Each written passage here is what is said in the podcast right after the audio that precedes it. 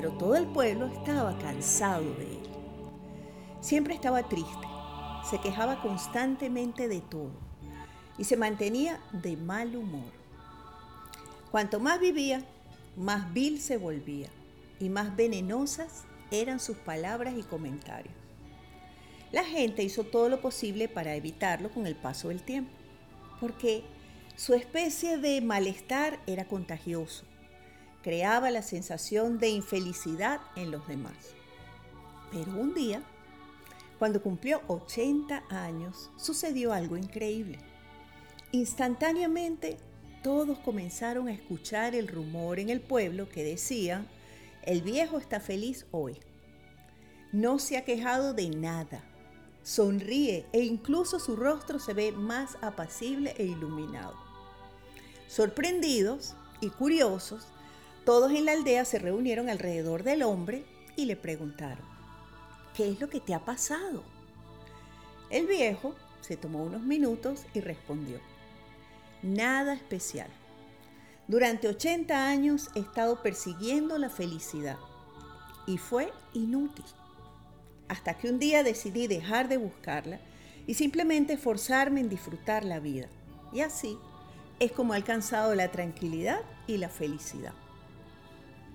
Podemos experimentar la felicidad a través del disfrute de las pequeñas cosas que nos suceden todos los días, a través del reconocimiento de los recursos internos que tenemos, del contacto con personas que nos quieren y queremos a través de la posibilidad de hacer lo que nos gusta y de compartir su efecto positivo con otros.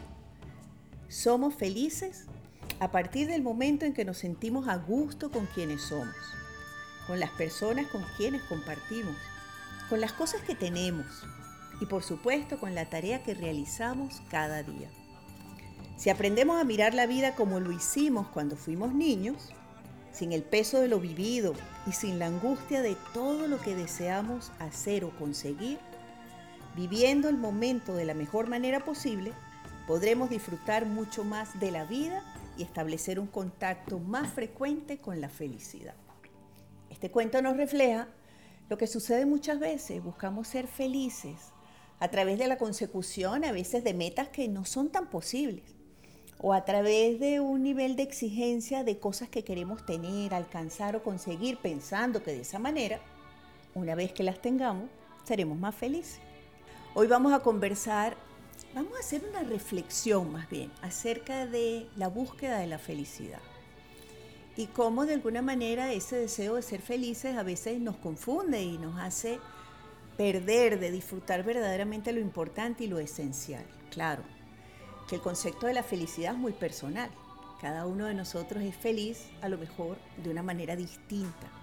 Pero lo importante de comprender cuando hablamos acerca de la felicidad es que básicamente es como, como un estado de conciencia, como una sensación que experimentamos internamente y que de alguna manera nos permite bajar la velocidad, sentir paz, sentir alegría, gozo, tranquilidad, serenidad nos permite verdaderamente disfrutar el momento, lo que estamos viviendo, lo que está sucediendo.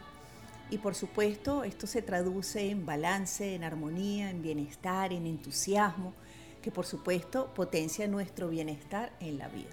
Pero definitivamente la felicidad no está fuera. No es un lugar a donde ir, ni un algo que alcanzar o conseguir, o desenterrar o descubrir. No. La felicidad, por el contrario, es esa sensación de plenitud de paz, de tranquilidad, de alegría, que nos lleva a sonreír muchas veces sin que haya una gran razón para hacerlo de forma espontánea y natural, producto del bienestar que estamos sintiendo.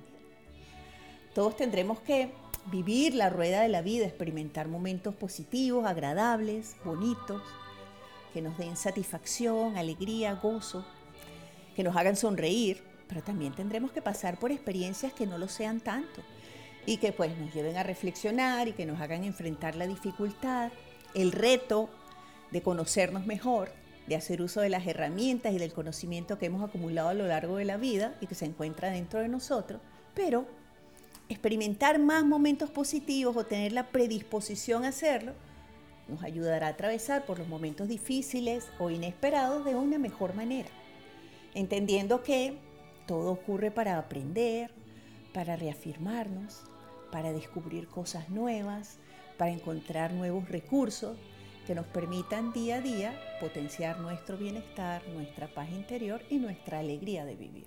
Porque en realidad no depende tanto de lo que nos pasa, de lo que sucede en nuestra vida, sino más bien de lo que nosotros hacemos con eso que nos pasa, de cómo lo interpretamos, de cómo lo recibimos, de cómo lo manejamos.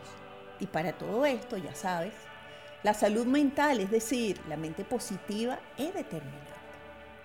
Decidamos hacer cambios, cambios de pensamiento, cambios de creencia, por supuesto, de aquella que nos hacen daño, que nos llevan a experimentar por más tiempo el malestar donde nos sentimos temporalmente atrapados.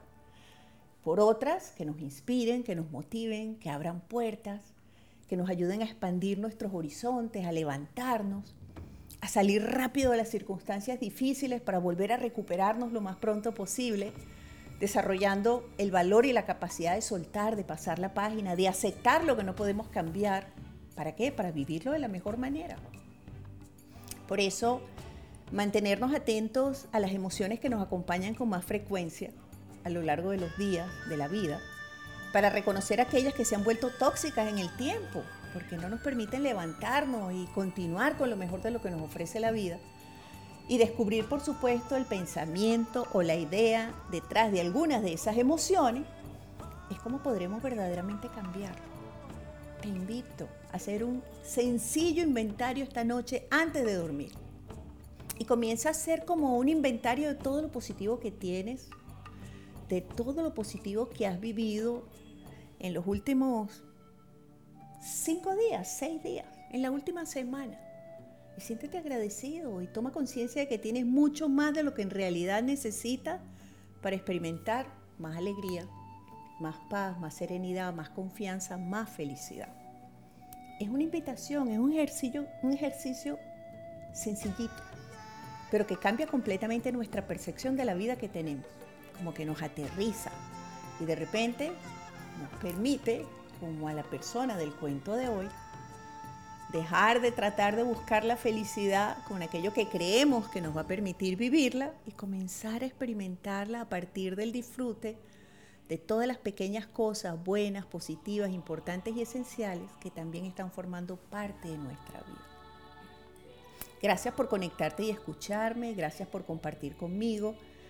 Aprovecho el momento para agradecerte todos los mensajes tan especiales que me escribes a través de las redes sociales, en el Instagram, en el Facebook, en el TikTok.